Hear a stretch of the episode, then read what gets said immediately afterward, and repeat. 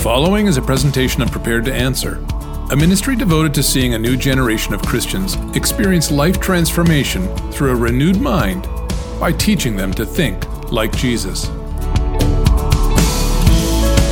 Dad, Mom, I don't think I want to be a Christian anymore.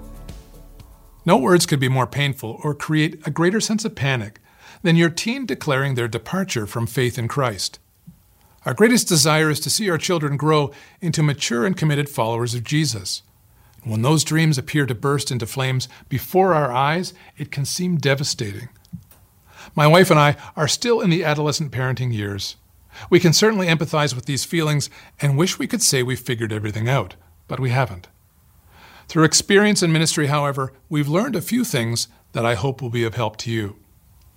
Number one, don't give in to fear.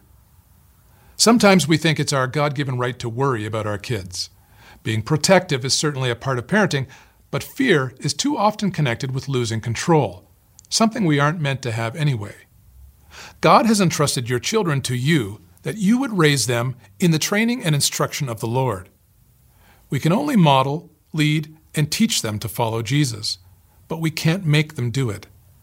Transforming their hearts is God's job alone. And don't forget that God is more interested in your children's lives than you are. Number two, take a long view. All things being equal, if your children are teenagers, they've only lived about 20% of their lives so far. That means there's still 80% left for God to work in and through to accomplish His purpose in them. We often think we know best how God should accomplish His purpose for our kids, but we don't. Only God knows what life lessons they must learn, what heartaches or joys, disappointments or triumphs they need to experience before they will see Him and Him alone as their God and Savior. I once heard God described as the grand weaver. I find that a helpful image. When a weaver weaves a rug, the backside looks like a mess of tangled string and colors. That's what we see. Only the weaver, however, can envision the grand design emerging from that seemingly random mash of thread. God is weaving the tapestry of your children's lives, and it will not be complete until their lives are over. So keep a long view. Things might seem messy right now, but trust God that He is faithful to work out His master plan with His eyes on the whole picture. Number three, maintain a faithful witness. Getting angry or falling to pieces in front of your teen may get them to fall back into line as far as an outward conformity to Christian living, but that will only be because they want to keep you happy. This is not the way to bear witness to trust in Christ for your teen to see, and will probably make them resent Christianity even more. You don't need to be preachy or sanctimonious. Simply work to display a calm, consistent, daily dependence on Christ. Remember, your child is trying to figure out their own formula for life and they will not lightly dismiss your example. The key is making an example worth seeing. Number four, ask thoughtful questions. Who knows what's going on inside your child's heart and mind? Don't assume that you do.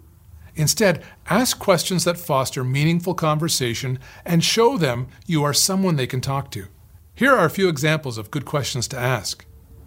What's made you feel as though you can no longer consider belief in Jesus to be true?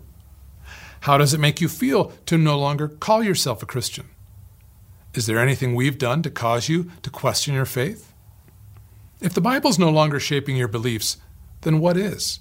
In other words, what have they replaced it with? Just a note tone is important when asking questions. Don't be confrontational. Instead, begin by asking, Would you mind if I asked you a question? Getting permission sets the right tone for a meaningful conversation.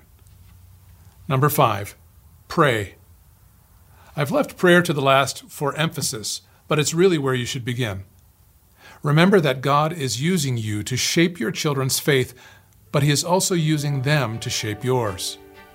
The revelation of a wayward child will quickly reveal the true substance of your own faith. And if your first instinct is to panic rather than pray, then that's telling you something right away. Lifting your child up in prayer is a constant reminder that their lives don't belong to you, they belong to God. It's also God's means for you to draw upon His power and strength, not only for your life, but for theirs. Constancy in lifting up our children in prayer ought to be the hallmark of every Christian parent. Remember God's reassurance that the prayers of a righteous person are powerful and effective. If you've entered a season of heartache over a wayward child, don't lose heart and never give up. You do not know what God will yet accomplish in your children's lives, and remember that it's not up to you, but up to Him. All He expects of you is faithfulness in the task. The preceding has been a part of the recording ministry of Prepared to Answer. For more resources to help you become more confident in living out and defending your faith in Jesus Christ, visit us at www.preparedtoanswer.org or on Facebook and Instagram at Prepared to Answer. Thanks for joining us, and may the Lord bless and keep you.